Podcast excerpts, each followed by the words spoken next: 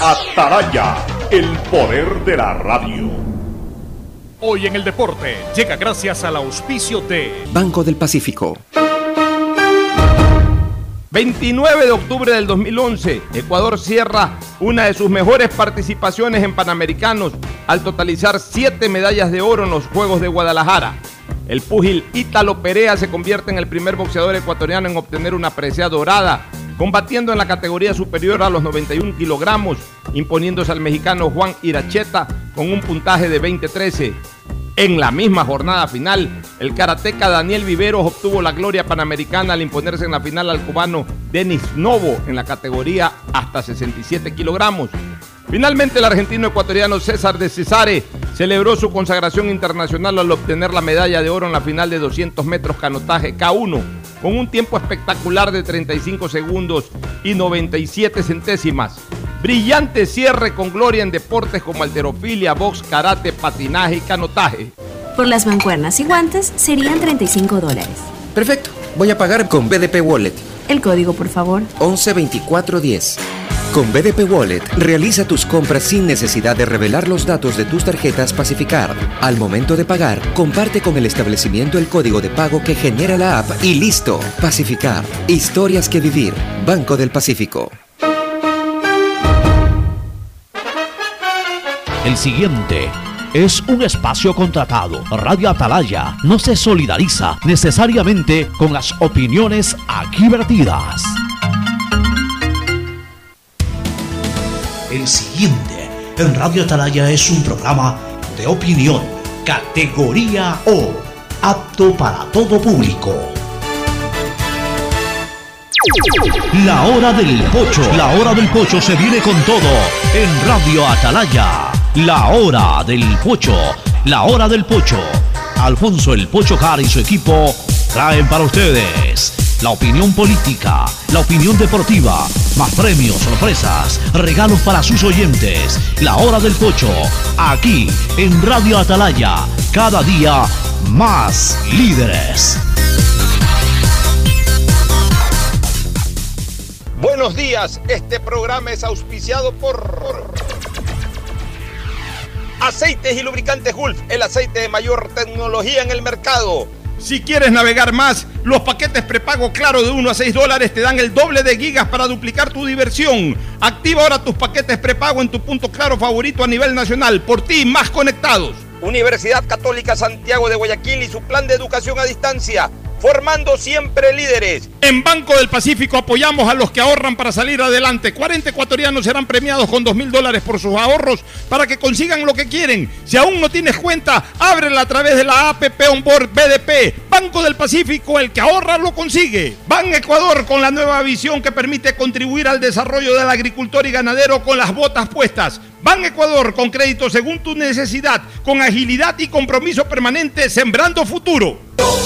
Me cuido, yo me cuido para poder abrazarnos nuevamente y volver a compartir. Yo me cuido.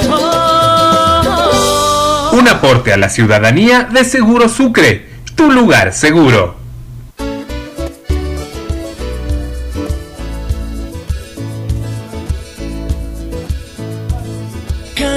Camino sobre tu piel morena y siento tu latido. Y miro todo lo bueno que los dos hemos vivido. 80 Sistema de Emisoras Atalaya. En su año 76, Atalaya nunca falla y marca la raya del bienestar, del progreso y la libertad de Guayaquil, de Ecuador y del mundo. Por eso es una potencia en radio, cada día más líder y un hombre que ha hecho historia, pero que todos los días hace presente y proyecta futuro en el Día de los Ecuatorianos. Este es un programa matinal, la hora del pocho de este jueves 29 de octubre del año 2020, ya prácticamente cerrando, no solamente esta semana laborable, sino cerrando también el décimo mes del año. Nos quedaría ya entrar al undécimo al mes de noviembre, al cual entraremos en feriado, 2 y 3 pero posteriormente pues tendríamos que ya desarrollar todo lo que corresponda a este fin de año 2020, un año que hasta el día de hoy sigue siendo inexistente y cada día se pone más pelirroja la cosa porque en lugar de ir hacia adelante, como que comenzamos a regresar un poquito en, en los temas de bioseguridad. Pero bueno, ese es el mundo que nos ha tocado vivir, ese es el año que nos ha tocado vivir, un año inolvidable, un año realmente que queda para, para el recuerdo como uno de los años trágicos eh, eh, en la historia del mundo, en la historia de la humanidad. Pero al mal tiempo, buena cara, y mientras Dios nos dé vida, hay que seguir adelante, eso sí, con todas las precauciones del caso. El saludo de Fernando Edmundo Flores Marín Ferfloma. Esta vez los dos estamos eh, fuera de estudios, yo estoy fuera del país incluso. Como ya lo dije en el paso, voy a estar eh, eh, durante estos días monitoreando acá en los Estados Unidos el proceso electoral eh, en donde confrontarán el republicano y actual presidente de los Estados Unidos, Donald Trump, contra John Biden, el candidato de los demócratas. Y hay 10 o 15 candidatos más, pero nadie aquí se entera que existen. Más o menos como en el Ecuador, pero en el Ecuador les dan más bolas, les dan más chance. Acá, acá son más tajantes, acá hay dos corrientes y punto. Y esas son las que se llevan el protagonismo, esos son los que debaten, como debe de ser en una sociedad civilizada, de avanzada, en una sociedad en donde se otorgan espacios de trascendencia, es para los que trascienden, no para los que se meten de intrusos.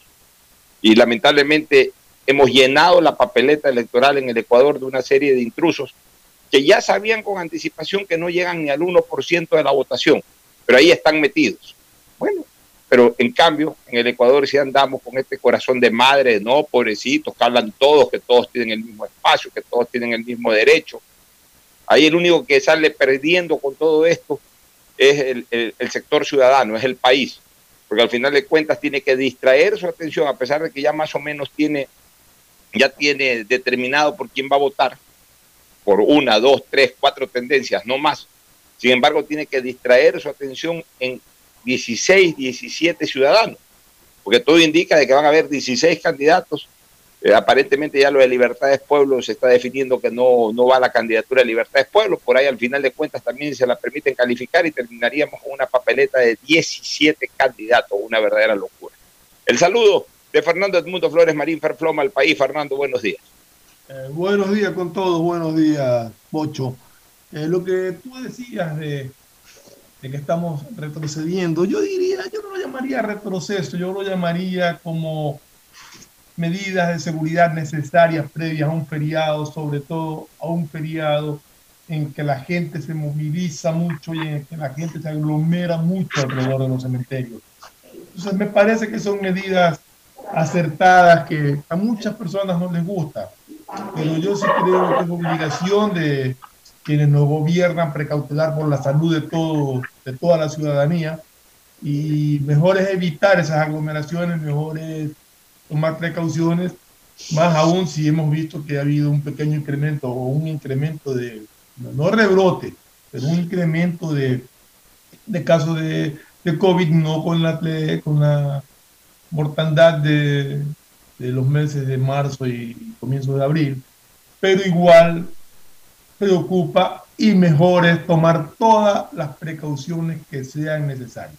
No hay por qué correr riesgos y vernos después en apuros y ahí empezarán las críticas de que por qué no se tomaron medidas. Entonces yo estoy completamente de acuerdo con lo que se está haciendo. No, sí, eso no hay duda, Fernando. No me refería al Ecuador, por si acaso, y menos a nuestra ciudad. Me refería cuando siento de que a finales de este año comenzamos a retroceder hacia los, hacia los meses de marzo y abril, me refiero al mundo y especialmente a Europa. Fíjate tú la, la noticia complicado. de que París, eh, París, no solamente París, Francia cierra, nuevamente se van a una especie de cuarentena, eh, lo mismo están pensando hacer en Italia. Entonces, eso nos preocupa. Afortunadamente en nuestro país la situación está relativamente controlada, por eso más bien nosotros nos hemos preocupado de no darle espacio ni cabida a los alarmistas que andan como que prendiendo una vela para que volvamos a vivir eh, lo, de, lo de marzo y abril, tan solo para decir, ahí está, se dan cuenta. O sea, hay gente que está esperando eso solamente para criticar a quienes de alguna u otra manera estamos protegiendo a la colectividad a no caer en pánico. Hay gente que está deseando eso. Oye, cualquier cosa que sale en prensa, inmediatamente ahora me direccionan a mí eso. Cualquier cosa, o sea, sale algún periódico, algún medio de comunicación diciendo se incrementó en un pequeño porcentaje y, y, enseguida me mandan por el hecho de yo haber reaccionado dos o tres veces sobre noticias que fueron eh, exageradamente promulgadas hace algunos días o hace algunas semanas atrás. Entonces eso me hace pensar de que hay gente que está al acecho y están rezando el mal solamente para criticar y solo, no saben en qué momento ya la gente comienza a enfermarse para coger otra vez el teclado y comenzar a insultar, ofender, a meter la culpa y todo ese tipo de cosas. Estamos llenos de mediocridad, lamentablemente, en el mundo y en nuestro medio en particular. Pero cuando yo te decía de que siento que este 2020 como que pareciera retroceder nuevamente, más lo digo en, torno a un enfoque mundial. Me preocupa lo de Europa, me preocupa lo de Francia, me preocupa lo de Italia. Al mismo tiempo también, este, Fernando, debemos de reflexionar sobre la actuación que han tenido eh, en estos últimos meses nuestras autoridades, nuestras autoridades nacionales en general, con, con, algún con algún eh, eh, con alguna disgregación por ahí de, alguna autoridad que ya la vamos a comentar, pero en términos generales yo sí quiero rescatar la actuación de las autoridades nacionales y particularmente en lo que a Guayaquil se refiere a nuestras autoridades locales. mira tú, este, nosotros tenemos más o menos controlada la situación y a veces hemos sido hasta medios críticos por ahí de, lo de las placas de los carros y, de alguna otra cosita más. Pero en el fondo, en el fondo, sí hay que reconocer que esa posición a veces eh, eh, eh, estricta, más allá de lo que la lógica pudiera suponer, nos ha permitido, por lo menos, si no disciplinarnos en un 100%, en una colectividad tan indisciplinada como la nuestra, pero por lo menos de alguna u otra manera nos hicieron entrar en razón.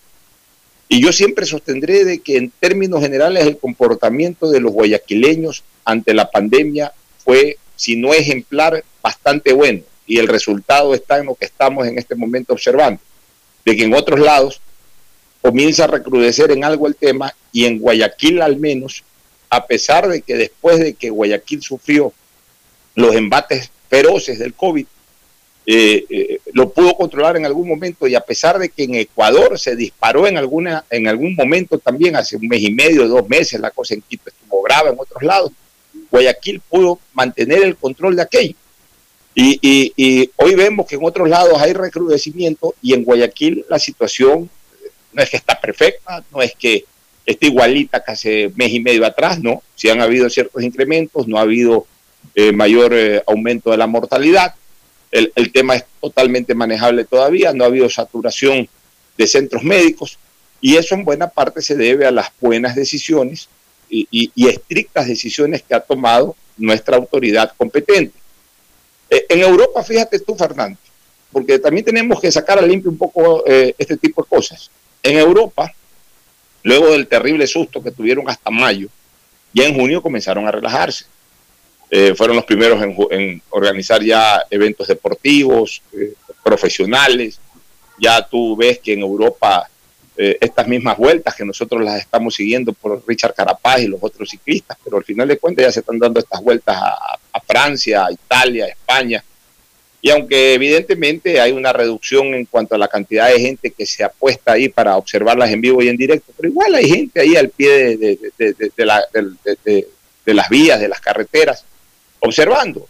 Eh, hemos visto que en Europa incluso ya se han jugado algunos partidos de fútbol con público. O sea, eh, ellos se quisieron liberar un poquito más rápido, no, no, no tuvieron la paciencia del caso. A mí me da la impresión de que en Europa no tuvieron la paciencia del caso, típico también de los europeos. Los europeos a veces son muy desafiantes. Nosotros en este caso somos un poquito eh, más calculadores, somos un poquito más pacientes, le tenemos un poco más de miedo a esto, porque tenemos eh, insuficiente sistema hospitalario, por ejemplo, no tenemos eh, una buena reacción farmacéutica tampoco. Todo eso ha hecho de que nosotros nos aguantemos un poquito y vamos bien. Los europeos apenas tuvieron la oportunidad de sacar el cuello nuevamente, lo hicieron. Y, y fíjate tú, a ellos se les está viniendo nuevamente de alguna forma el rebrote, no con la ferocidad de abril, mayo, marzo, abril, mayo, pero igual en este momento están preocupados y, están cambiando de alguna manera su esquema de vida que, que ya la estaban recuperando de a poco en los meses anteriores, Fernando. Pasa que en Europa se tomaron muchas libertades y la gente no respetó muchas de las medidas, protestaban, o sea, ellos confunden la libertad que uno como ser humano anhela y quiere con la falta de respeto a normas de bioseguridad que son por tu bien. O sea, a, todos nos gusta ser libres. ¿A quién no le gusta reunirse con los amigos a, a- a jugar un partido de fútbol, a tomarse un café, a almorzar, a caminar libre por la calle sin mascarilla? A todos. Pero el hecho de que las autoridades te digan que es por tu bien que no lo hagas, que por tu bien no puedes estar reuniéndote a jugar fútbol, que por tu bien y el de los tuyos, de la gente que te rodea, tienes que usar mascarilla, que por tu bien y el de los tuyos tienes que tener distanciamiento social. No es coartar tu libertad, es proteger tu salud y la de la comunidad. Son dos cosas distintas que las confunden y salen en protestas, que la libertad y que ahí están las consecuencias de estas- cosas. Fernando, pero asimismo también hay declaraciones desafortunadas, por no Sí. poderlas llamar de otra manera, ¿no? Fíjate tú lo que ha dicho el señor ministro de, de Salud. Realmente, Yo, yo creo que... Oye, oye, Fernando, yo creo que las autoridades tienen que saber de que ellos son dueños, de, como todo ser humano, son dueños de su silencio, pero también esclavos de sus palabras.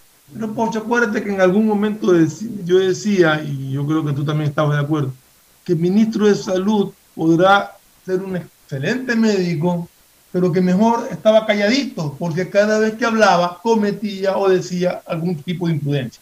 Una vez más lo ha hecho. Una vez más, ¿por qué? Porque quieren hablar, porque les ponen un micrófono adelante y vuelan a hablar, porque los llaman de, de- de un noticiero de televisión o de un noticiero de radio. A, a- a las radios las menosprecian. De repente tú lo llamas para el El audio.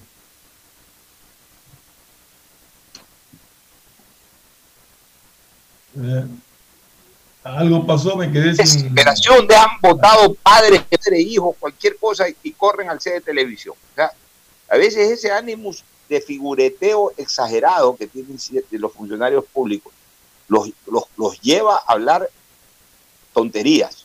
Iba a, hablar un te- iba a usar una palabra un poquito más vulgar, más común, pero prefiero, eh, no, no- no puedo estar irrespetando a, a- a la audiencia cada vez y cuando con ese tipo de palabras populares. Prefiero usar nomás la que, la que Mira, Pocho. utilicé. No Eh, a- a- Pocho. hablan tonterías. Entonces déjame terminar un ratito la idea, Ya. Fernando. Ok. Fíjate tú cómo puede el señor ministro de Salud salir a decir tremenda idiotez de que fueron los médicos los que llevaron la- el COVID a, la- a los hospitales, por Dios. Eh, eh, ¿A quién se le ocurre decir ese tipo de cosas, no? ¿Cómo se le ocurre decir ese tipo de cosas? ¿Cómo se le ocurre ofender a sus propios colegas? ¿Cómo se le ocurre al señor ministro ofender a quienes estuvieron en la primera línea de fuego durante la época más dura? O sea, que me diga, que me diga este, eh, el ministro de Salud, bueno, los médicos al estar en los hospitales llevaron la enfermedad a, las casas, llevaron la enfermedad a los barrios, llevaron la enfermedad eh, o, propagaron eh, la, enfermedad saliendo del hospital porque de tanto enfrentar COVID en hospital se enfermaron ellos y al, ir a su, al ir a su casa, al ir a su barrio, infectó a alguien y ese alguien infectó a 10 personas más, etcétera. Todavía así eh, me dolería escuchar un concepto de esto, de esos, pero sonaría más lógico. Pero decir tremenda idiotez, porque ahí sí ya no puedo usar un término más suave que ese, tremenda idiotez, de que captaron la enfermedad los médicos en reuniones sociales y que los médicos llevaron la enfermedad a los hospitales.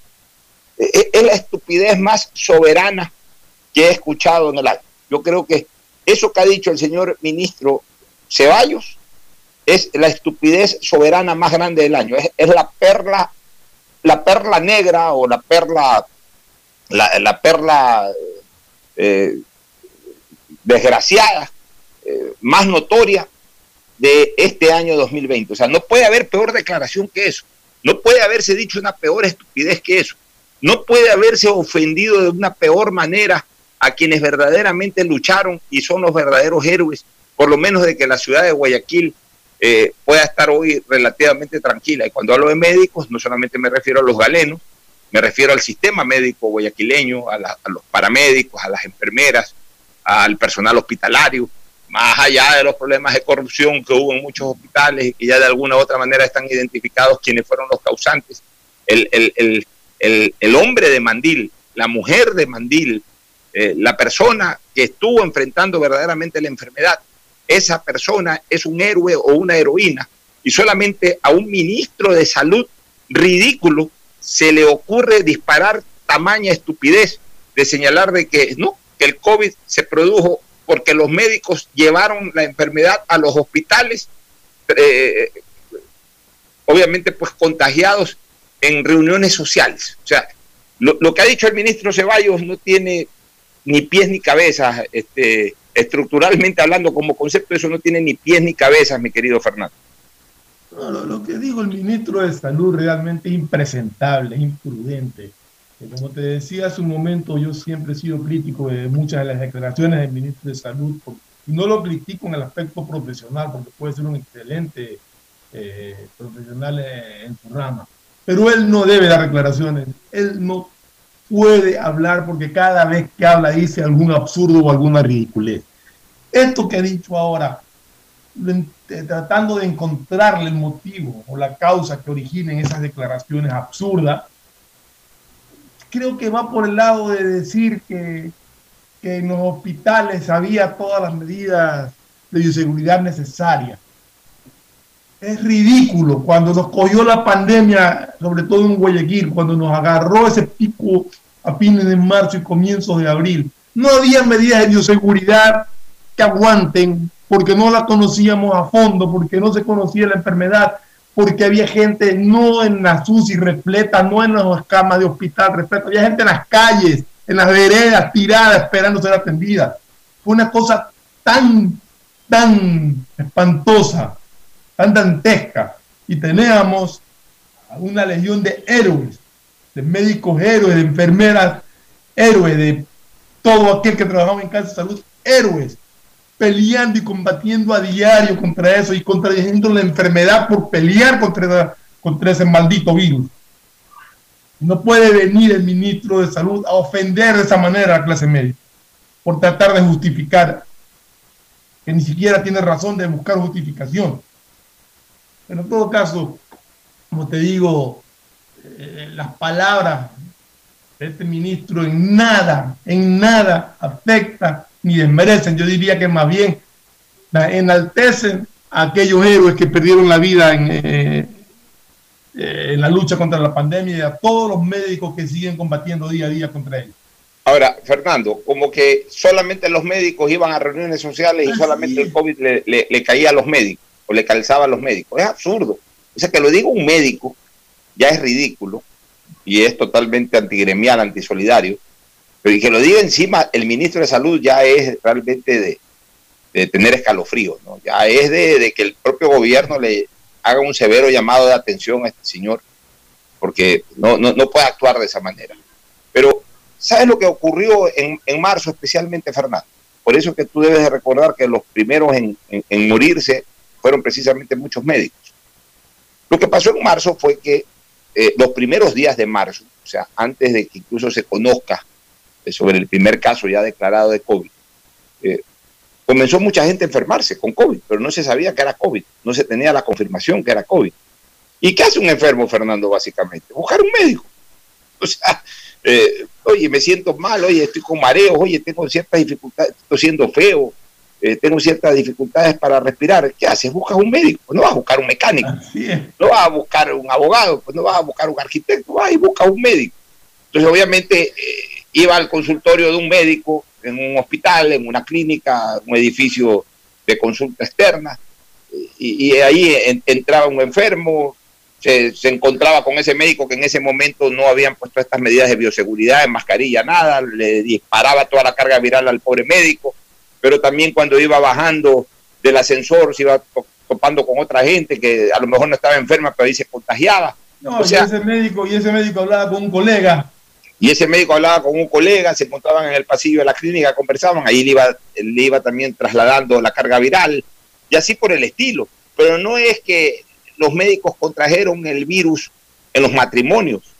O puede haber algún médico que contrajo el virus en un matrimonio, pero no es que socialmente eh, se contagiaron y fueron a los hospitales a contagiar. No, los médicos, aún los que no alcanzaron a estar en la línea de fuego durante el tiempo del COVID, de la, del inicio de la pandemia, porque murieron prácticamente al arranque del mismo, igual cogieron el virus, fueron contagiados de, de ese virus, del COVID-19, justamente en el ejercicio de su profesión, en sus consultas privadas, en los hospitales, en las clínicas, porque ahí se iban encontrando con enfermos a los que todavía no se los identificaba como personas que padecían de COVID-19.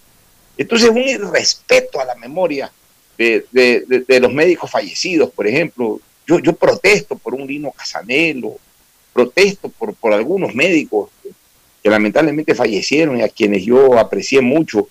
Eh, algunos conocí, otros los, los respeté por su trayectoria. Yo, yo protesto por ellos, pues, o sea, eh, eh, no, se puede salir con soberana estupidez a querer eh, de alguna u otra manera una explicación burda, una explicación descabellada por parte de este señor ministro de Salud Pública, que lo único que hace es simplemente etiquetarse como una bestia, como un tipo sin oficio ni beneficio realmente. O sea, puede ser que sepa de epidemiología, puede ser de que en el plano científico sea un hombre con, con mucho conocimiento, pero cada vez que habla, realmente habla tonterías.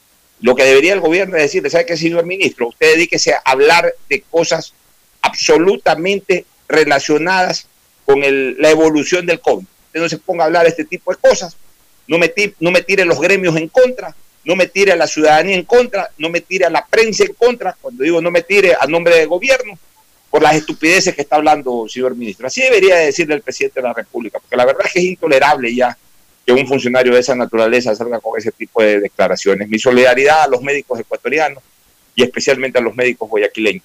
Nos vamos a una pausa, Fernando, para retornar con tema político, ¿te parece? Ok, perfecto.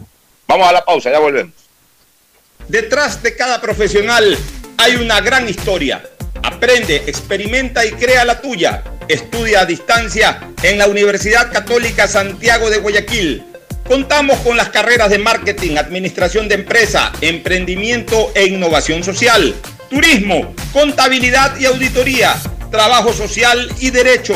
Sistema de educación a distancia de la Universidad Católica Santiago de Guayaquil, formando líderes siempre. La nueva visión de Ban Ecuador permite contribuir al desarrollo del agricultor y ganadero con las botas puestas.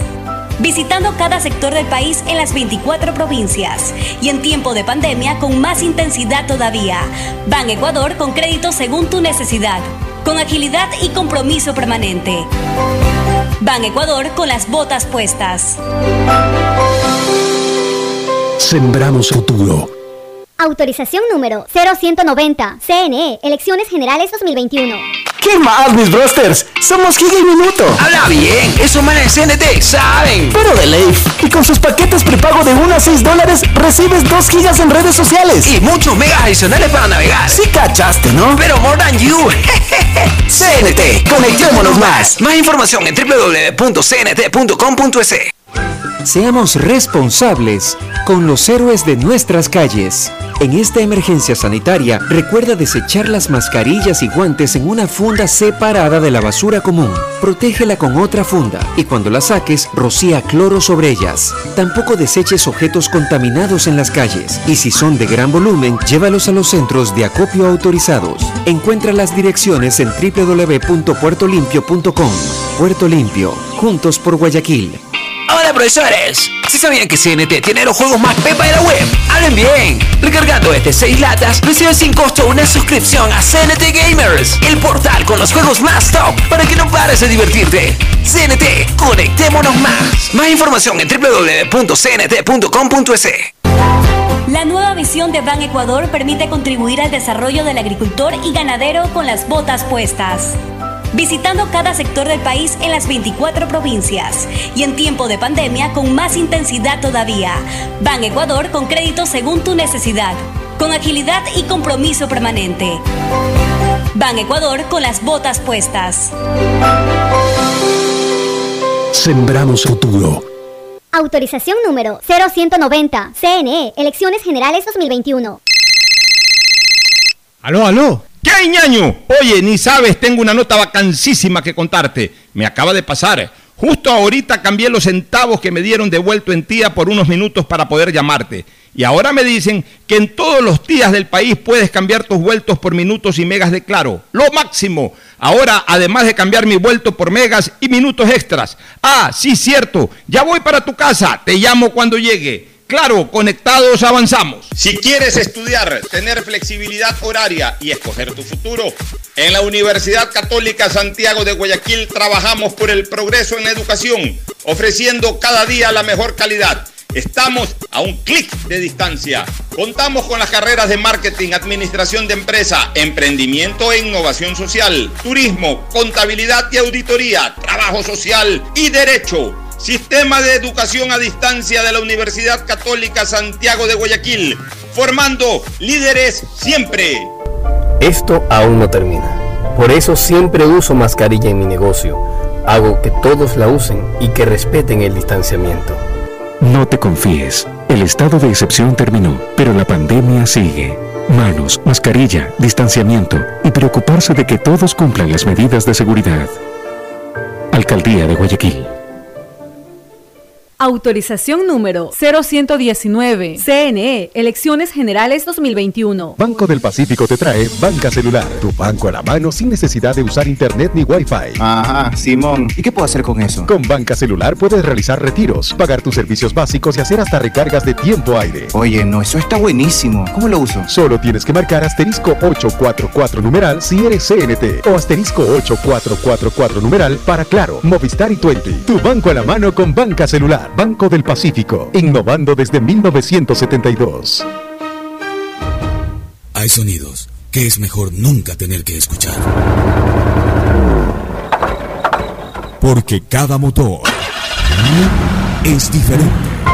Desde hace 104 años, Lubricantes Gulf mantiene la más alta tecnología y calidad en línea de aceites para motores a diésel y gasolina. Está hecho con una fórmula especial para dar excelente protección a todo tipo de motores, evitando el desgaste prematuro de pistones, anillos y árbol de levas, ayudando a mantener limpio el motor y libre de depósitos que se forman por las altas o bajas temperaturas. Dele a su motor lo que se merece.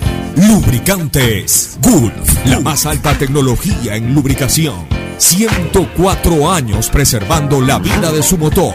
Lubricantes Gulf. Gulf es más lubricante.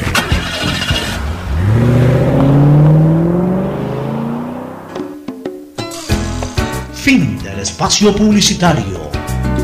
Usted está escuchando un programa de opinión, categoría O, apto para todo público.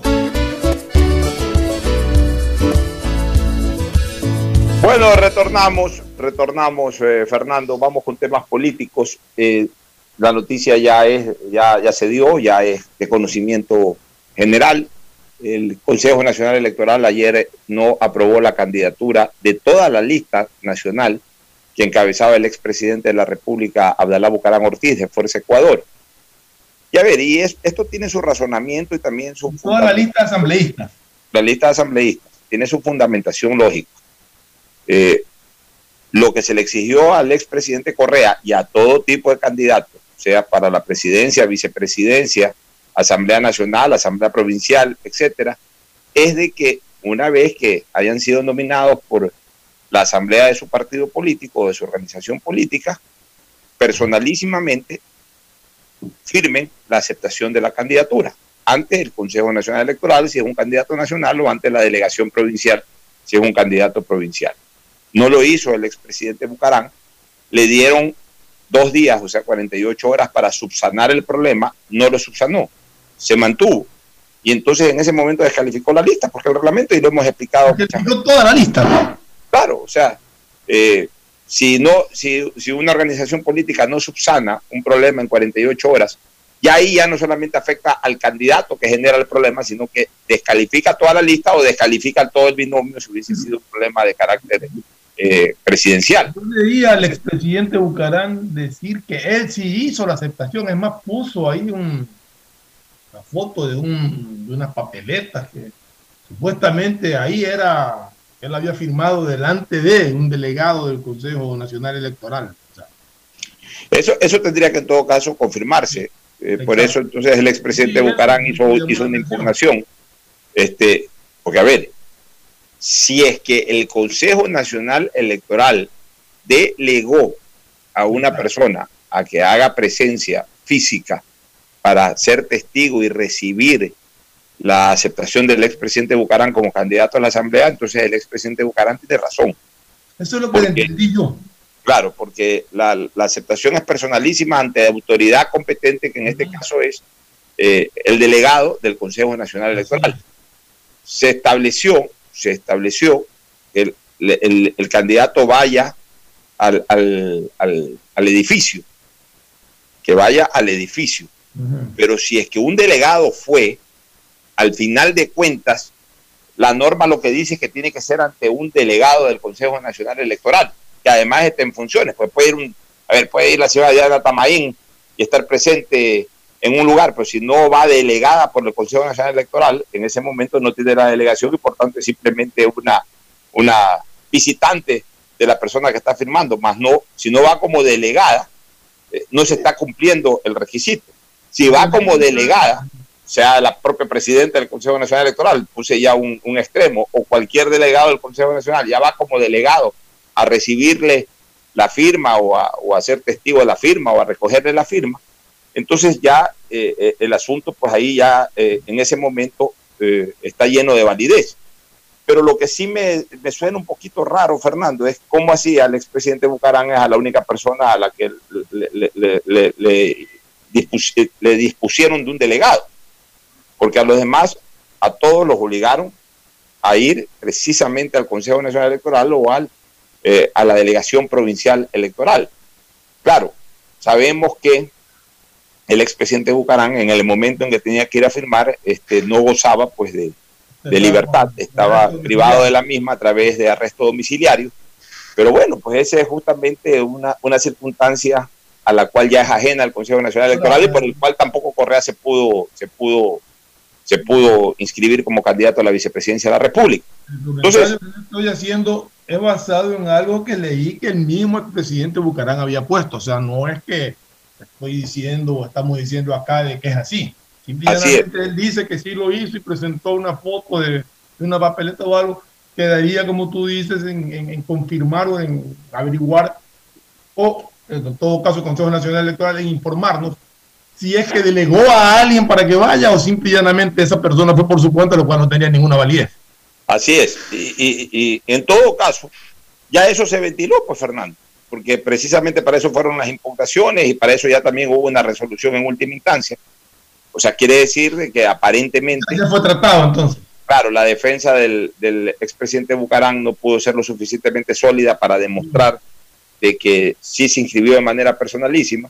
Correcto. Y eso originó ya no solamente la no inscripción del expresidente Bucarán, o, o sea, sino que ya, deja, ya descalificó a toda la lista. O sea que eh, Fuerza Ecuador se quedó sin candidatos asambleístas en estas elecciones sin candidato asambleísta nacional.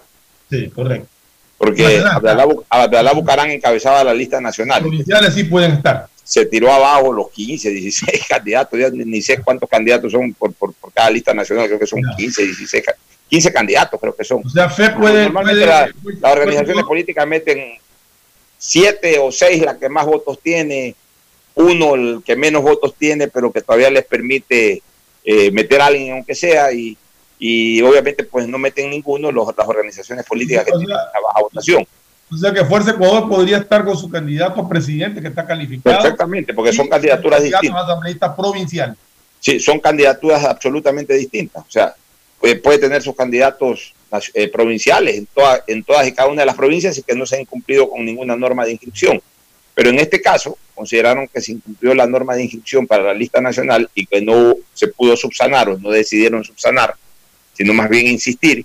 Y bueno, en el momento en que ya hubo una resolución ratificando la decisión inicial del Consejo Nacional Electoral, se volaron todas las listas. Pero ahí no podemos decir, y a fuerza de ser muy sinceros y, y, ampararnos exclusivamente en lo jurídico, ahí no podemos decir de que se bajaron la candidatura. Simplemente, eh, al observarse que no se cumplió un requisito, el, la organización política corrió su riesgo insistir a ver si que la insistencia ganaba y lo inscribían a su líder máximo, o si en la insistencia eh, no pasaba la situación y se comían a todos los candidatos restantes. Y en ese sentido te digo una cosa, desde el punto de vista político, Bucarán tuvo razón, desde el punto de vista político. O sea, en todo caso, quien iba a generar un protagonismo político de Fuerza Ecuador en una contienda para la Asamblea Nacional era el propio líder de, la organización, que es Abdalá Bucaram. O sea, subsanar cambiando a Bucaram para poner a Perico los palotes ahí que no lo conoce nadie, eh, eh, es preferible no participar. Y en todo caso, que sirva que sirva de justificación para no presentar una lista nacional porque no iban a sacar eh, ningún tipo de votación. Entonces, desde lo político, creo que hasta tuvieron razón si es que no lo hicieron hasta como una estrategia para no participar y no caer en el, en el plano pues, de no tener, eh, de, dejarse contar los votos muy bajos que hubiesen sacado sin la participación de su líder.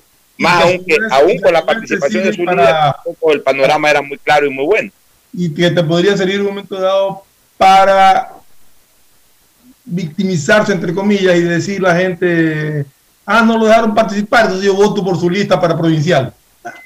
Son estrategias. Ahí, bueno, ahí ya pueden manejar algunas estrategias. Oye, pero... Oye, antes, antes, de continuar con política, solamente como información, eh, terminó la novena etapa de la Vuelta a España y Richard Carapaz sigue de líder. ¿Pero en qué puesto quedó? No, o sea, en este, esta, competencia, esta, la de hoy y la de mañana son en llano. Aquí no hay, aquí no hay buenas ubicaciones para Carapaz, ni para Rolling, ni para ninguno de los que están punteando la, vuelta. Aquí salen otros corredores que son velocistas los que, los que ganaron hoy día. No sé exactamente en qué puesto quedó hoy día. Lo importante es que sigue de líder y sigue manteniendo la misma diferencia con sus perseguidores. No la cortaron ni mucho menos. O sea, entraron en grupo todos los cuatro primeros y siguen los cuatro. no, la, no, la, no la cortó. No la, en, la, en la calificación, en la clasificación general no la cortó distancia o tiempo de Primo Robles. No. No. Se mantiene. Ya. Aquí lo que hay es que eh, darle, darle, hacerle un monitoreo, un monitoreo a su principal perseguidor. Punto. El resto es cuento, ¿verdad? Hay que ver cómo va. Que son los que están, eh, diría yo, los, los que yo estoy chequeando, los cuatro primeros. Y esos siguen exactamente igual. Ya, eso es lo importante. Este, algo más te iba a decir a propósito de Carapaz y después retomamos nuevamente lo político. Medio le tomaron una foto, se tomó una foto ahí con un tatuaje y enseguida salió Liga de Quito a, reivindicar eh, eh, la afición de Carapaz por, por, por, por, por esa institución. Y el propio Carapaz ayer aclarado de que él no es hincha de ningún equipo. Él, es un ciclista. y seguramente puede ser hincha de algún equipo. No, no descarto que sea hincha de Liga o de Meleo o de Barcelona. Pero en este momento la posición deportiva de Carapaz no le permite parcializarse. Aunque eso también es relativo. Andrés Gómez en su mejor momento siempre dijo que era barcelonista y ganando Roland Garros y a ver la Copa Libertadores. Yo, no, yo eh, eh. que sea sacada de cuerpo de Carapaz. Simplemente él está fuera del país ya tanto tiempo que apoya a todos los, como, él dijo, él, apoya a todos los deportistas ecuatorianos. O sea, me imagino que él es hincha, como mucha gente, que no le, no le sigue al fútbol, pero son hinchas de la selección. Asumo que Carapaz es parte de ese grupo.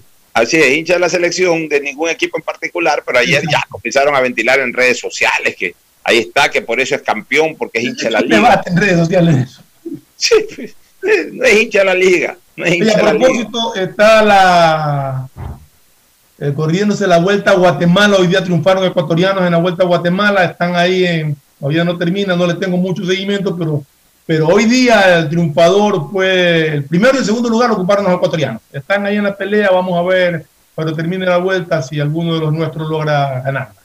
Qué bien que andamos en ciclismo, ¿no? Oye, pero volviendo a la política, Fernando, mira, mira esta otra cosa que se ha presentado realmente que, ya es de evidenciarlo como un desorden absoluto este proceso electoral.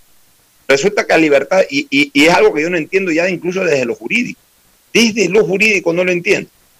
O sea, ya esto ya es desproporcionado, ya, ya traspasa todo tipo de límite y de tolerancia jurídica incluso.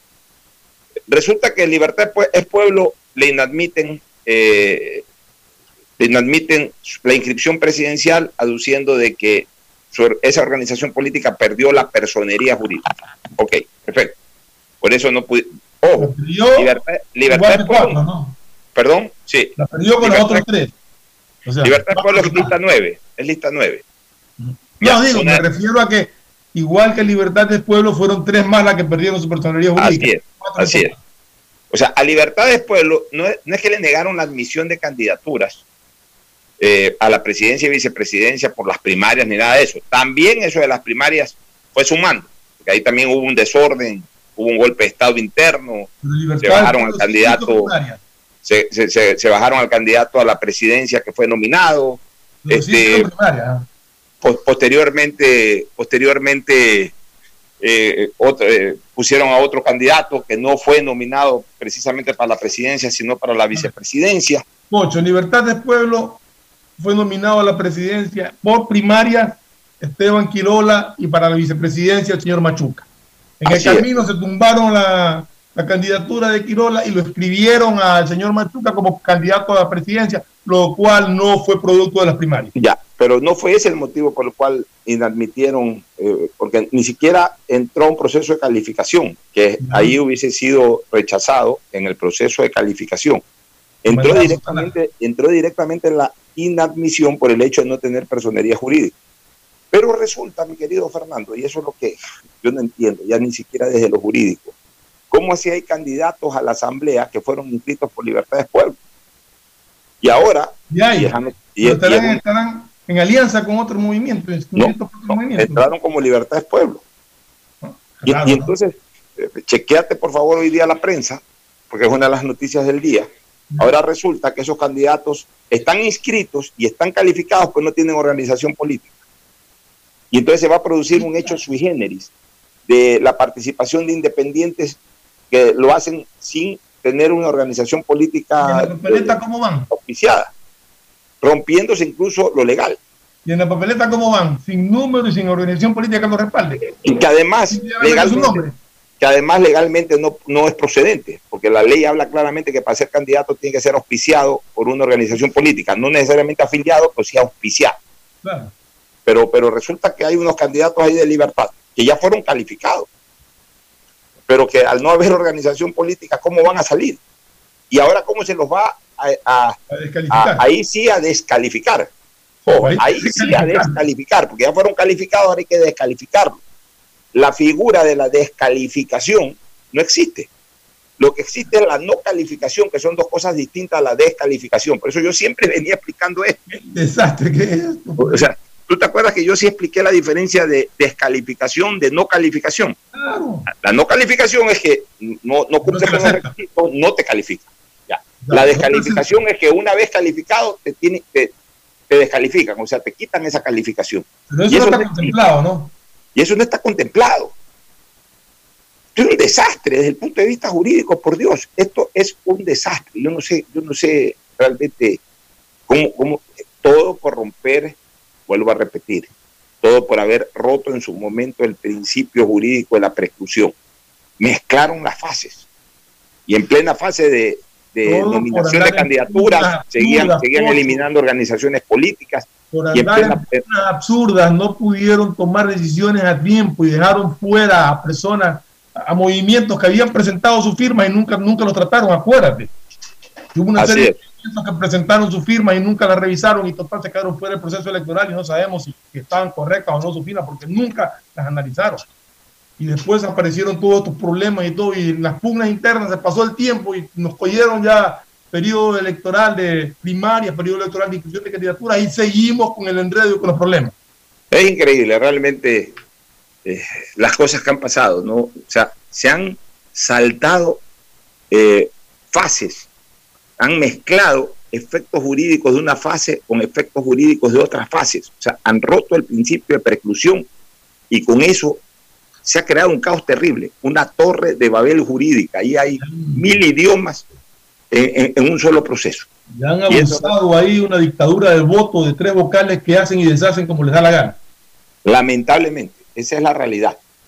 Duélale a quien le duela, pero esa es la realidad. O sea, nos estamos encontrando con este tipo de cosas que definitivamente manchan eh, eh, el desarrollo del proceso, en este momento todavía preelectoral, pero lo están manchando, porque eh, lo que evidencian es una pérdida total de la seguridad jurídica. O sea, el no respetar las leyes, el no respetar las normas reglamentarias, el interpretarlas a través de una dictadura del voto, como tú bien lo señalas, conlleva todo esto. En algún momento, en algún momento, eh, se produce, eh, se producen este tipo de cosas. O sea, puede ser de que en la decisión inicial no se prevea que esto va a ocurrir, pero cuando, cuando se, se actúa por fuera del derecho, cuando se rompen principios del derecho, a lo mejor uno no se da cuenta al comienzo. Nosotros sí nos dimos cuenta desde el comienzo y lo veníamos advirtiendo. Habrá gente que no se dio cuenta desde el comienzo, pero al final se terminan dando cuenta. Porque es imposible enderezar una cosa que nace torcida justamente por no respetar los, eh, los, los principios jurídicos y los preceptos, eh, en este caso, de carácter legal y reglamentario. Una verdadera pena por el país. Nos vamos a la pausa, Fernando. Oye, antes de ir a la pausa, Pocho, una pregunta que quería hacer, eh, porque vi en una información y no, o sea, la vi, la leí, leí el recorte de prensa incluso, pero no sé qué tan verídico sea, como tú estás allá en Estados Unidos, posiblemente, no sé si hayas escuchado algo, de algún inconveniente que ha tenido Joe Biden en cuanto a una entrevista con una prensa en una ciudad, en una población de, de Pensilvania, me parece que fue en que le hicieron alguna pregunta y el tipo no, no supo y como que empezó a devariar y que se lo llevaron a un lado. No sé si sea real o no, me, me llamó la atención la información y, me dejó también pensando, ¿no? O sea, que si eso es real es un problema para Estados Unidos, si es falso, pues es una campaña sucia de la última categoría, ¿no? Bueno, mira, yo recién llegué esta, eh, ni siquiera te puedo decir esta madrugada, las primeras horas de la mañana acá, entonces eh, por eso ya mañana me voy a enfocar más a los temas electorales en Estados Unidos. Estaba en el avión toda la madrugada, no he podido re revisar eh, la información correspondiente. Lo que sí alcancé a revisar más bien es que eh, en un acto proselitista de, de Trump ha sobrevolado un, un avión eh, sobre un espacio no autorizado y ha tenido que salir a interceptarlo eh, un avión de la Fuerza Aérea Norteamericana. ¿Y el avión qué era particular? ¿Una avioneta qué? Un avión, un, una aeronave. No sé si claro. un avión grande, no sé si una avioneta, no sé si por último un dron, no sé, la verdad no, no, Sí, no, no, no, no, no, no se pudo especificar o no he podido leer ya con especificación qué tipo de aeronave era, pero definitivamente eh, eh, eh, hubo la necesidad. De todas maneras, no se olviden que Trump es el presidente de los Estados Unidos en ejercicio. También vi Entonces, ayer una, una caravana en New York, una caravana que recorría ciertas calles de New York por apoyando a Trump, que fue agredida por, me imagino que son simpatizantes demócratas o antirrepublicanos, porque la agredían tirándole cosas y arranchándole banderas y todo. Es decir, eh, a cosas que antes no se veían, ¿no? Las cosas que antes no se veían en el mundo, que se están viendo, hay mucho libertinaje. Mira, esas son las cosas, Fernando, con esto después nos vamos a la pausa. Estas son las cosas que yo siempre he combatido. Yo siempre he combatido el libertinaje, no la libertad. ¿Y sabes cuándo se hace propenso al libertinaje? Cuando no se le pone límites a la libertad. Yo no soy de las personas que, especialmente en el ámbito de la libertad de expresión, yo no soy de las personas que consideran que, la única, que, que las libertades no tienen límites. Yo, no considero eso. Las libertades también tienen límites. Y el límite de- de- del ejercicio de, una libertad, el límite es en el momento en que tú comienzas a afectar el derecho de otra persona. Ese es, tu límite. O sea, en, libertad de expresión tú tienes el derecho a decir lo que te da la gana en cuanto a tu pensamiento, pero también en tanto en cuanto con lo que estás diciendo no afectes los derechos de otra persona. En este caso, por ejemplo, el derecho a la honra, el derecho al buen nombre. Tú puedes decir, esta persona eh, es sospechosa de esto y tengo los fundamentos para decirlo, aquí están las pruebas. Eso sí puedes decir. Pero como hoy lamentablemente se está diciendo o se está haciendo, cualquiera le dice ladrón a cualquiera. Pero se lo dice así, suelto de huesos, en nombre de la libertad de expresión. Eso no es libertad de expresión, eso es libertinaje de expresión.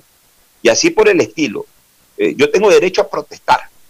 Mañana yo quiero salir a las calles a hacer una protesta por algo que no me gusta, tengo derecho a la protesta. Ese es un derecho fundamental que tengo.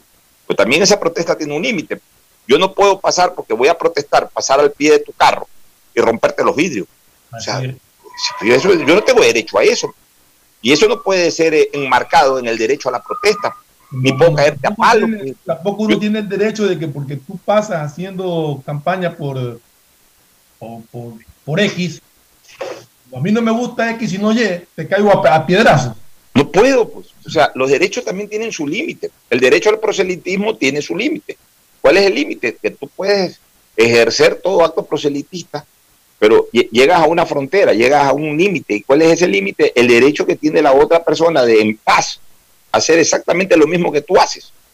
O sea, si yo estoy aquí, eh, digamos que, pongo un ejemplo de la misma elección de los Estados Unidos, yo estoy aquí en este momento con una bandera de Trump, tengo derecho a agitar la bandera de Trump, pero el que está ahí a, a- a 10 metros mío, que es partidario de Biden, tiene también exactamente el mismo derecho de agitar la bandera de Biden.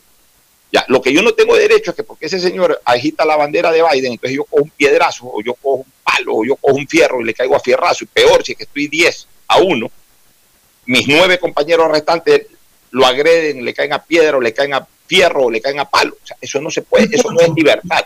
Eso se llama libertinaje. Y, lo- y encima de lo que tú estás diciendo, viene la policía, te pone en orden si es necesario, metiéndote tu par de palazos, y corre a los derechos humanos a hablar de la brutalidad policial.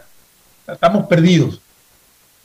Así es. Bueno, vámonos a una recomendación comercial y retornamos con el deporte. Ya volvemos. Auspician este programa.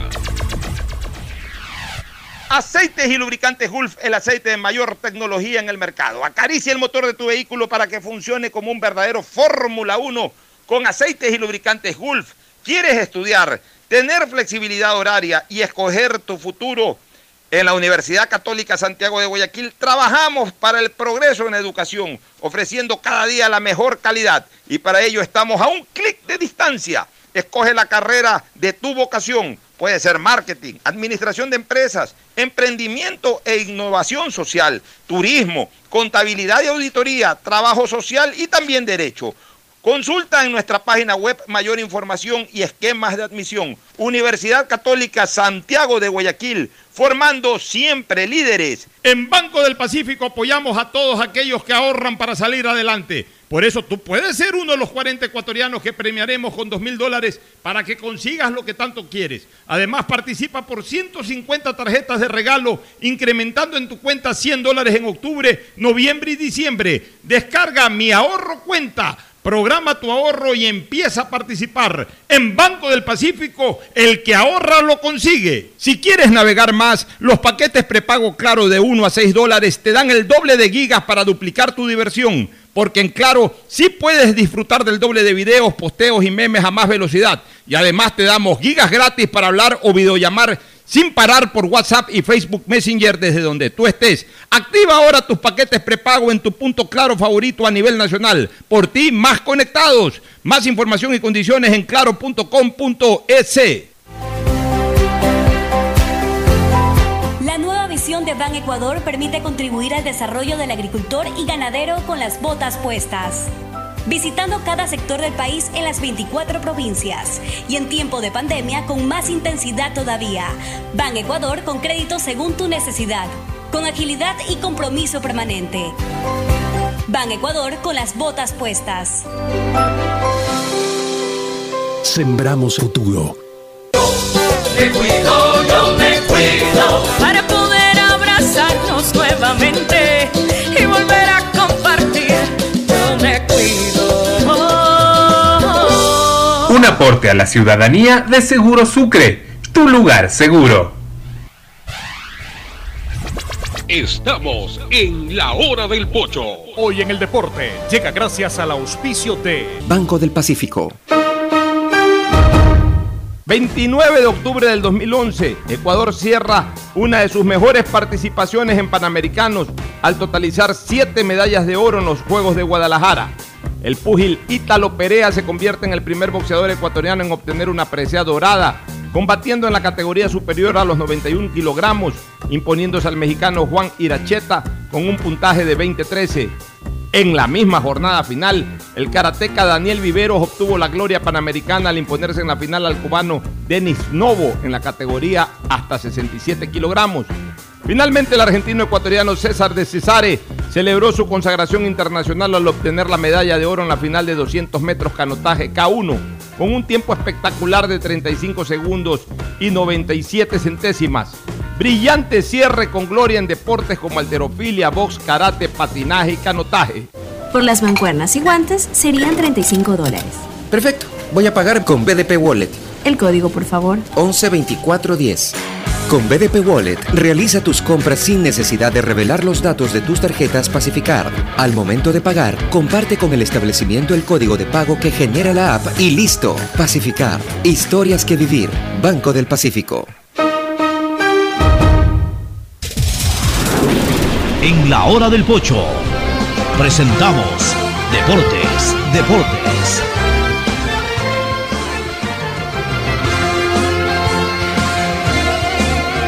Muy bien, muy bien, muy bien, muy bien. Ya estamos con Mauricio Zambrano, izquierdo, Mauricio. Saludo cordial, Mauricio, a la distancia. ¿Qué tal? ¿Cómo está, Pochito? Espero haya llegado y haya tenido un buen viaje por allá. Eh, allá estamos aquí para comentar un poco de lo que será el, día de hoy el partido de Melec frente al Club Unión de Santa Fe. También para comentar de los partidos que, que nos dejó ayer eh, la jornada de Champions League. Y, también tenemos que, que, estar pendiente de lo que será el campeonato nacional, que viene con una semana de muy buenos partidos, tanto en Melec como Barcelona principalmente. Perfecto, Mauricio. Dejemos Melec para el final, para que se vaya de largo usted con, con, con, Fernando Flores ahí. Perfecto. Informando y comentando lo que puede ocurrir esta tarde y noche con Melec en, en Copa Sudamericana, enfrentando a la Unión de Santa Fe en la República Hermana de Argentina. Eh, recuérdeme los partidos de Champions, ya que usted mencionaba. Recuerden los, los resultados. A ver. Ayer. Sí, exactamente, lo, los partidos de ayer. Eh, entre los más llamativos fue el, el, Juventus Barcelona, que lo terminó ganando el Barcelona 2 a 0 jugando de, de visitante. Y para eh, mí no hubo pena, En el segundo gol. Ah, para mí sí, ¿sabes? O sea, yo creo que, que el jugador se tropieza así, solo, pero lo termina derrumbando igual a, a pero porque, el otro, porque, el otro, lo que se tropieza se frena así un poco y el otro venía corriendo atrás, pero no es que le empuja ni mucho menos, simplemente es un contacto para mí normal del fútbol.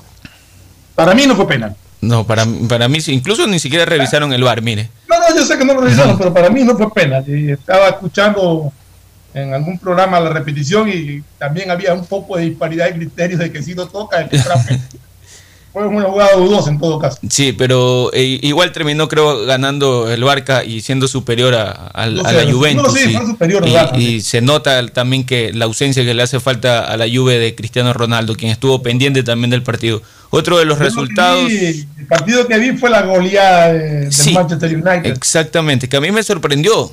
Porque el Leipzig fue uno de los que en la temporada pasada llegó a semifinales. Si no me recuerdo, el Leipzig perdió frente al Paris Saint Germain uh -huh, para poder llegar a la final.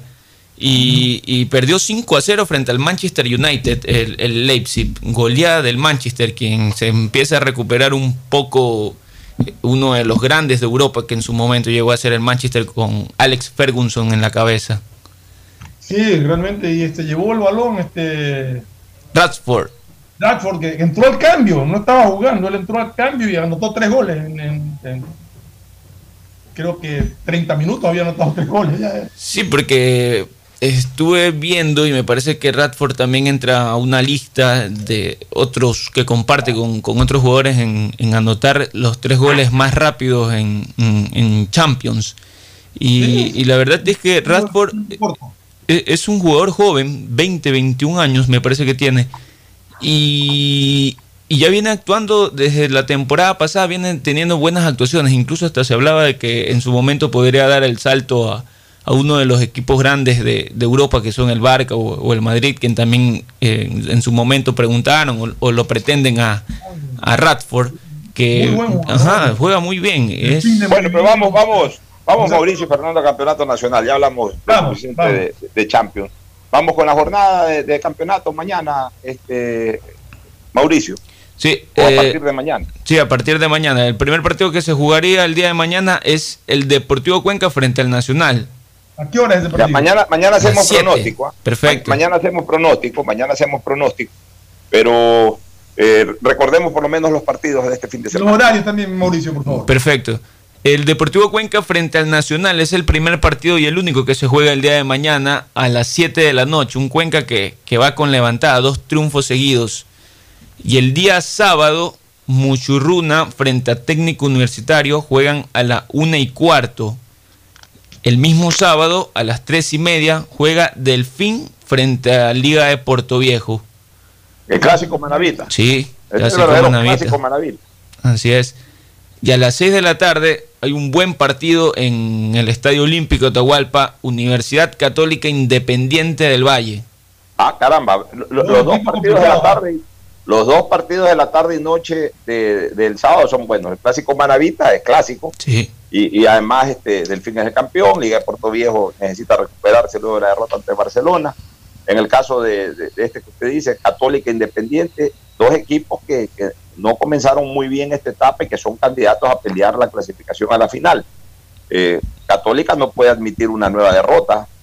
Eh, eh, es- es- esa, esa, esa, esa pérdida totalmente insospechada, totalmente fuera de planificación ante el Deportivo Cuenca, lo dejó como esos boxeadores cuando, cuando le dan un buen trompón y quedan medio grogues. Cuando les dan un donde, buen donde vuelve a recibir golpe al mentón y se va a la lona, ahí sí, hasta ahí llega Universidad Católica. Y no puede darse ese lujo. Independiente también. Independiente tampoco ha arrancado bien. Entonces, un partido, Perdió un frente al realmente saca chispas. Yo digo Me gusta un partido que necesita un ganador. Oye, me gusta el partido de mañana Nacional Cuenca, porque el Cuenca se ha recuperado. Les digo una cosa, en el partido católico independiente debe de haber un ganador porque el empate lo perjudica a los dos. Sí. Así es. Sí, sí. Oye, ¿y, y el, y el domingo quiénes juegan? El domingo a la una de la tarde juega el Orense frente al Olmedo en, en Machala, es, el- es este partido. De ahí juega Aucas Semelec a las 3 y 15. ¿A qué hora? 3 y 15. Sí, 3 y 15. Ya. Es un buen partido Bueno, también, Aucas y Emelec. Emelec comienza, Emelec, yo te digo una cosa, Emelec comienza a jugarse ya sus últimas oportunidades. Hay gente que ya dice que Emelec perdió el año. Yo, creo que todavía tiene alguna oportunidad, pero, pero si el señor Rescalvo no comienza a sacar resultados ya, y esto ya no es cuestión de que fuimos mejor que el rival ni nada, o sea, ya, resultados. ¿Cuánto quedaste? Gané 1-0, no me importa si jugaste lindo o feo, ganaste 1-0 bien. Eh, ¿Cómo quedaste? Perdimos 2-1, pues fuimos mejores que el rival. Anda, anda. O sea, ya en este momento, ya MLE necesita resultados, necesita sumar, como en el básquet, necesita sumar de 3 en 3. Ya a veces, en el básquet, a veces ya sumar de a 2. O sea, meter canasta, eh, eh, meter el- la canasta eh, al pie de la misma que solamente te da dos puntos y a veces no sirve. Ya cuando, cuando la distancia del rival es importante, ¿qué mandan a hacer los entrenadores? Dispara desde afuera. Suma de a 3 en 3. Eso es lo que necesita Melec en este momento, sumar de 3 en 3 para recuperar eh, puntajes. Eh, Se perdió 5 o 6 puntos en Guayaquil en los dos últimos partidos. Ganarle los tres puntos al Aucas en Quito sería una ventaja porque no creo que todos lo logren. Aucas está jugando muy bien. Así es. Y, y ese es partido 3, y- 3 y 15, ¿no? Como Así para es. verlo. Exactamente, Ya, y- para verlo. Y, ¿Qué otros se- hay el domingo? y seguimos viendo el siguiente partido porque juega Barcelona frente a Liga de Quito a las 6 de la tarde. A las 6 de la tarde es el partido de Barcelona Liga. Ese es un Así partido es. vital. Ese es un Barcelona ahí eh, conozco, pues ha, ha recuperado eh, algunos jugadores. Michael Arroyo. Pedro Martínez también lo, lo recuperaría por, por la expulsión que tuvo en, en la fecha. eh, bueno, ya cumplió la sanción frente a Liga de Puerto Viejo. Bueno, se recuperaría también Pedro Pablo Velasco de una lesión. Eh, se recuperaría el Team Angulo. Es un partido decisivo para Barcelona. Es un partido. Mira, Barcelona hasta el momento está haciendo una muy buena campaña. No solamente es el puntero, sino que mejor campaña ha hecho en esta segunda etapa. Ha jugado tres partidos, ha ganado los tres, no ha recibido goles. Campaña perfecta. Indistintamente del gusto de la gente, que confunden gusto con jugar bien. Pero bueno, más allá de aquello, para Barcelona es vital, ya lo hemos mencionado y lo señalamos una vez más, eh, ganar este partido porque es con rival directo y posiblemente el rival el rival más duro que pueda tener cualquier equipo en este campeonato que es Liga Deportiva Universitaria que de hecho ya es el finalista entonces este no solo a Barcelona le conviene ganar a, muchos la Católica el Independiente el mismo Emelec si pretende si pretende ser campeón todavía porque nada está escrito les conviene que Liga no gane ni que empate porque evidentemente pues eh, cualquiera que pretenda pelear por el campeonato, lo que tiene que aspirar es a, a ganar la etapa y que no lo gane la liga. Porque si lo gana la liga es campeón directo sin final. Entonces, Yo creo que a ciertos equipos lo que le conviene es ganar sus partidos y esperar que ese partido termine empate. Sí, así es, que termine empate. Que Pero no sume. eso, pero para el campo para Barcelona es decisivo. Donde Barcelona gana, donde Barcelona gana este partido, se va a Barcelona, porque, porque de acuerdo a este nuevo sistema de campeonato ya no hay partidos de ida y vuelta por etapa. Entonces, Así como Liga le sacó la ventaja a Barcelona en el partido aquel que eh, se comió un penalti alemán y todo ese tipo de cosas. Bueno, pues ese fue el partido en que Liga le sacó la ventaja a Barcelona. Barcelona, Ahora, si gana, le este es el sacaría, partido que Barcelona necesita sacarle la ventaja a Liga. le sacaría seis puntos de ventaja a Liga si gana. Entonces es importante para Barcelona. Después de Barcelona, ¿quién juega? Bueno, y ahí juegan el día domingo, sería el, eh, perdón, el día lunes, eh, ah, exactamente, que cerraría la jornada de Macará frente a Guayaquil City a las seis y media en Ambato. Buenos partidos nos deja esta jornada. Bueno, Sí. nos vamos a, mañana hacemos este, mañana hacemos pronósticos. Nos vamos a la pausa eh, comercial. Retornan, yo, yo ya me desprendo. eh, retornan Fernando y, y Mauricio para analizar y para informar sobre el partido de esta tarde del Emelec antes de ir eh, posteriormente a la última recomendación comercial y cerrar el programa. Así que vamos a una pausa. Retornamos con novedades del Emelec. Luego irán a una última pausa y al cierre del programa. El siguiente es un espacio publicitario apto para todo público. La nueva visión de Ban Ecuador permite contribuir al desarrollo del agricultor y ganadero con las botas puestas. Visitando cada sector del país en las 24 provincias y en tiempo de pandemia con más intensidad todavía. Ban Ecuador con crédito según tu necesidad, con agilidad y compromiso permanente. Ban Ecuador con las botas puestas. Sembramos futuro. Autorización número 0190, CNE, Elecciones Generales 2021. ¿Qué más, mis brosters? Somos Giga y Minuto. Habla bien, esos manes de CNT saben. Pero de Leif. Y con sus paquetes prepago de 1 a 6 dólares, recibes 2 gigas en redes sociales. Y muchos megas adicionales para navegar. Sí cachaste, ¿no? Pero more than you. CNT, conectémonos más. Más información en www.cnt.com.es. Seamos responsables con los héroes de nuestras calles. En esta emergencia sanitaria, recuerda desechar las mascarillas y guantes en una funda separada de la basura común. Protégela con otra funda y cuando la saques, rocía cloro sobre ellas. Tampoco deseches objetos contaminados en las calles y si son de gran volumen, llévalos a los centros de acopio autorizados. Encuentra las direcciones en www.puertolimpio.com. Puerto Limpio, juntos por Guayaquil. Hola profesores, ¿sí sabían que CNT tiene los juegos más pepa de la web? Hablen bien, recargando este 6 latas, recibes sin costo una suscripción a CNT Gamers, el portal con los juegos más top para que no pares de divertirte. CNT, conectémonos más. Más información en www.cnt.com.es. Aló, aló. ¿Qué hay, ñaño? Oye, ni sabes, tengo una nota vacancísima que contarte. Me acaba de pasar. Justo ahorita cambié los centavos que me dieron devuelto en tía por unos minutos para poder llamarte. Y ahora me dicen que en todos los días del país puedes cambiar tus vueltos por minutos y megas de claro. Lo máximo. Ahora, además de cambiar mi vuelto por megas y minutos extras. Ah, sí, cierto. Ya voy para tu casa. Te llamo cuando llegue. Claro, conectados avanzamos. Si quieres estudiar, tener flexibilidad horaria y escoger tu futuro, en la Universidad Católica Santiago de Guayaquil trabajamos por el progreso en la educación, ofreciendo cada día la mejor calidad. Estamos a un clic de distancia. Contamos con las carreras de marketing, administración de empresa, emprendimiento e innovación social, turismo, contabilidad y auditoría, trabajo social y derecho. Sistema de Educación a Distancia de la Universidad Católica Santiago de Guayaquil, formando líderes siempre. Esto aún no termina. Por eso siempre uso mascarilla en mi negocio. Hago que todos la usen y que respeten el distanciamiento. No te confíes. El estado de excepción terminó, pero la pandemia sigue. Manos, mascarilla, distanciamiento y preocuparse de que todos cumplan las medidas de seguridad. Alcaldía de Guayaquil. Autorización número 0119. CNE, Elecciones Generales 2021. Banco del Pacífico te trae Banca Celular, tu banco a la mano sin necesidad de usar internet ni wifi. Ajá, Simón. ¿Y qué puedo hacer con eso? Con Banca Celular puedes realizar retiros, pagar tus servicios básicos y hacer hasta recargas de tiempo aire. Oye, no, eso está buenísimo. ¿Cómo lo uso? Solo tienes que marcar asterisco 844 numeral si eres CNT o asterisco 8444 numeral para Claro, Movistar y 20. Tu banco a la mano con Banca Celular. Banco del Pacífico, innovando desde 1972. Hay sonidos que es mejor nunca tener que escuchar. Porque cada motor es diferente.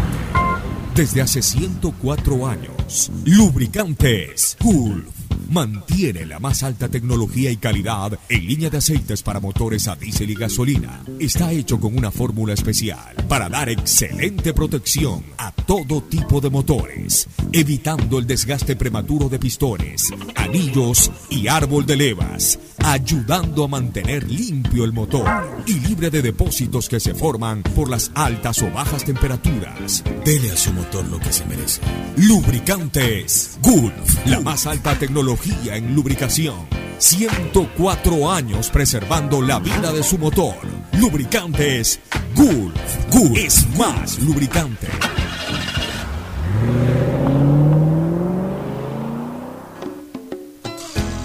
Fin del espacio publicitario. Usted está escuchando un programa de opinión, categoría O, apto para todo público.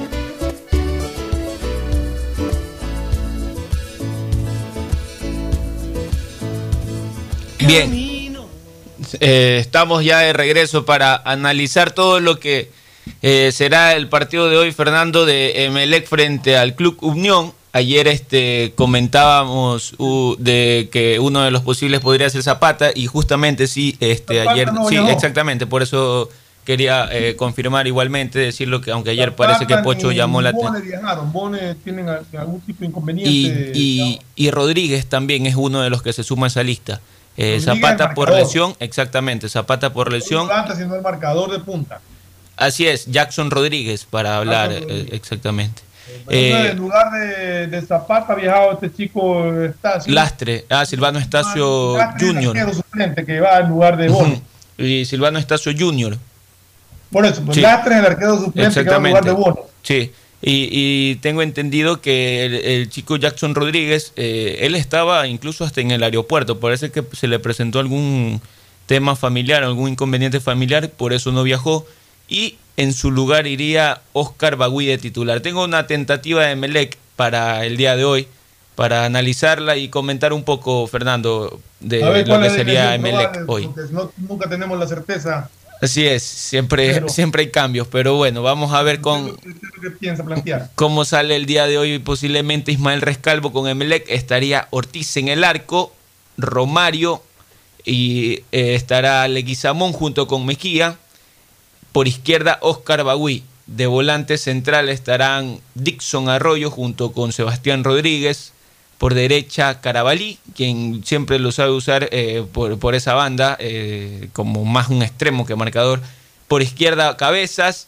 De enganche estará Joao Rojas. Y adelante, Facundo Barceló. Sí, vuelve a, a- a- en, Carabalí como volante por, por, por, por derecha, yo creo que Carabalí es marcador de punta. Yo más bien. Bueno, la verdad es que tampoco le quedan muchas opciones porque si no viajó Zapata, si tiene suspendido por disciplina a Urbano. Urbano, pues ya se le reducen bastante las posibilidades de, de, de variante que podría tener. Sí, pero sabe que yo, este, la verdad, por ejemplo, a, a Romario eh, siempre lo veo con. Él tiene más una tarea ofensiva. Te voy a decir una cosa, Mauricio. Te voy a decir una cosa. Carabalí es marcador derecho. Exactamente. Romario era volante. Exacto, eso es lo que le iba a decir. por derecha. En fuerza que lo- amarilla. Lo, hicieron marcador. Sí. Entonces lo lógico sería ponerlo a Carabalí de marcador y mandarlo a Romario es. más arriba. Pero lo hace al revés, no sé por qué. Eso mismo le iba a preguntar, porque hasta donde lo conocimos a Romario Ibarra, incluso hasta en Emelec, en, en temporadas pasadas, a Rom- perdón, Romario Ibarra, Romario Caicedo, eh, lo conocimos que eh, en Fuerza Amarilla era un, un atacante más, un extremo más. Y, y acá en Emelec es que se se lo empezó a usar de, de marcador. La necesidad se lo, empezó, a hacer- se lo hizo marcador. sí, que Pero no lo hizo esta- mal. En esta situación que está teniendo un marcador como Carabalí, que es rápido y que tiene, tiene la posición de marcador, y Romario, que ha jugado de extremo, lo lógico sería Carabalí de marcador y Romario de extremo, pero no sé. Sí, es una de las curiosidades que, que sería bueno en algún momento, sería bueno en algún momento de, de los que están en, en, rueda de prensa comentarlo igualmente para, para saber las razones que, que Rescalvo utiliza a Romario y a, y a Carabalí eh, en diferentes posiciones que quizás no, no son de, de su oficio. Y mire que... eso es lo que tiene, la opción, le quedan en el banco opciones, le quedan, bueno, en la delantera tendría a Permía, a Ordóñez, y en el medio campo a, a Godoy y a Ceballos. Estas son las opciones que yo veo que podría tener más allá de los otros jugadores que hay. Son- Porque considero que los jugadores, si bien es cierto, está bien que hayan viajado con el primer equipo y todo, pero no sé si, salvo que el partido amerite por, por bajo rendimiento de los que jueguen, pues darle oportunidades a estos chicos jóvenes que han viajado, pero no creo que sea todavía el momento oportuno en este, en este partido justamente. Así es, nos vamos a una pequeña pausa y ya volvemos con el final, Fernando, para con una conclusión de lo que será el partido de hoy de Melec. Auspician este programa. Aceites y lubricantes Gulf, el aceite de mayor tecnología en el mercado. Acaricia el motor de tu vehículo para que funcione como un verdadero Fórmula 1 con aceites y lubricantes Gulf. ¿Quieres estudiar, tener flexibilidad horaria y escoger tu futuro?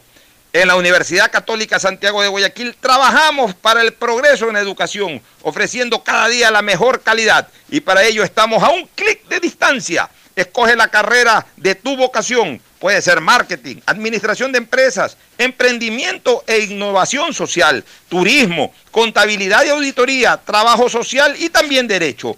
Consulta en nuestra página web mayor información y esquemas de admisión. Universidad Católica Santiago de Guayaquil, formando siempre líderes. En Banco del Pacífico apoyamos a todos aquellos que ahorran para salir adelante. Por eso tú puedes ser uno de los 40 ecuatorianos que premiaremos con 2 mil dólares para que consigas lo que tanto quieres. Además, participa por 150 tarjetas de regalo, incrementando en tu cuenta 100 dólares en octubre, noviembre y diciembre. Programa tu ahorro a través de la banca virtual Intermático y empieza a participar. En Banco del Pacífico, el que ahorra lo consigue.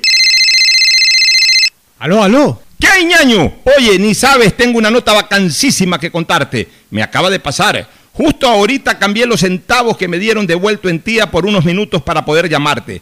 Y ahora me dicen que en todos los días del país puedes cambiar tus vueltos por minutos y megas de claro. Lo máximo. Ahora, además de cambiar mi vuelto por megas y minutos extras. Ah, sí, cierto. Ya voy para tu casa. Te llamo cuando llegue. Claro, conectados avanzamos. De Ban Ecuador permite contribuir al desarrollo del agricultor y ganadero con las botas puestas.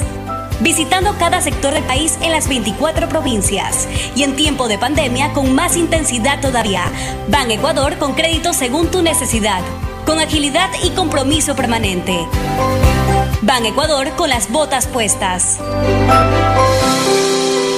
Sembramos futuro. Me cuido, yo me cuido para poder abrazarnos nuevamente y volver a compartir. Yo me cuido. Un aporte a la ciudadanía de Seguro Sucre, tu lugar seguro. Estamos en la hora del pocho. Bien, un último dato, Fernando, mire, para, para saber igualmente el partido de hoy de, de Melec frente al Club Unión. El Club Unión de Santa Fe tiene 224 días sin jugar oficialmente. Sí, sí. Sí, creo que por ahí ha hecho un par de amistosos así. eh, pero. Para reactivarse, como, como en su sí. momento hubo. Sí. Pero, pero sí, tiene seis meses o más sin. Más de seis meses ya creo sin, sin jugar oficialmente. Exactamente. Eso a la larga sí es una pequeña ventaja que podría tener en Melé, que sí ha estado compitiendo pues, tanto eh, ya desde hace algún rato oficialmente en el campeonato ecuatoriano. ¿no? Sí, mi- es- Vamos a ver, vamos a ver, ojalá le vaya bien a Emelec, no le va bien en el campeonato nacional. Hay equipos que justamente cuando participan en distintas competencias, en una no les va bien y en la otra les va excelente. Ojalá que a Emelec le vaya excelente en Copa Sudamericana. Ya es hora de, de que recuperen algo su nivel y que vuelva a ser pues Ojalá Emelec pueda cambiar ese chip. hemos estado acostumbrados a ver. Sí. Ojalá Emelec pueda cambiar ese chip de, de campeonato nacional y se pueda ubicar en, en posiciones distintas ahora que el partido de hoy le sirva para motivación de lo que serán los siguientes partidos en campeonato nacional. La confianza en el equipo siempre va a estar. Perfecto, entonces mañana igualmente estaremos comentando el resultado que nos dejará el día de hoy Emelec frente al Club Unión de Santa Fe, 5 y cuarto, Fernando, hasta el día de mañana. Gracias por su sintonía. Este programa fue auspiciado por Aceites y lubricantes Gulf, el aceite de mayor tecnología en el mercado. Si quieres navegar más, los paquetes prepago Claro de 1 a 6 dólares te dan el doble de gigas para duplicar tu diversión. Activa ahora tus paquetes prepago en tu punto Claro favorito a nivel nacional. Por ti, más conectados. Universidad Católica Santiago de Guayaquil y su plan de educación a distancia, formando siempre líderes. En Banco del Pacífico apoyamos a los que ahorran para salir adelante. 40 ecuatorianos serán premiados con 2 mil dólares por sus ahorros para que consigan lo que quieren. Si aún no tienes cuenta, ábrela a través de la APP Onboard BDP. Banco del Pacífico, el que ahorra lo consigue. Ban Ecuador con la nueva visión que permite contribuir al desarrollo del agricultor y ganadero con las botas puestas. Ban Ecuador con crédito según tu necesidad, con agilidad y compromiso permanente, sembrando futuro. Me cuido, yo me cuido para poder abrazarnos nuevamente y volver a compartir. Yo me cuido. Un aporte a la ciudadanía de Seguro Sucre, tu lugar seguro. Este fue un espacio contratado. Radio Atalaya no se solidariza necesariamente con las opiniones aquí vertidas. Hoy en el deporte llega gracias al auspicio de Banco del Pacífico. 29 de octubre del 2011, Ecuador cierra una de sus mejores participaciones en Panamericanos al totalizar 7 medallas de oro en los Juegos de Guadalajara. El púgil Ítalo Perea se convierte en el primer boxeador ecuatoriano en obtener una presea dorada, combatiendo en la categoría superior a los 91 kilogramos, imponiéndose al mexicano Juan Iracheta con un puntaje de 20-13. En la misma jornada final, el karateca Daniel Viveros obtuvo la gloria panamericana al imponerse en la final al cubano Denis Novo en la categoría hasta 67 kilogramos.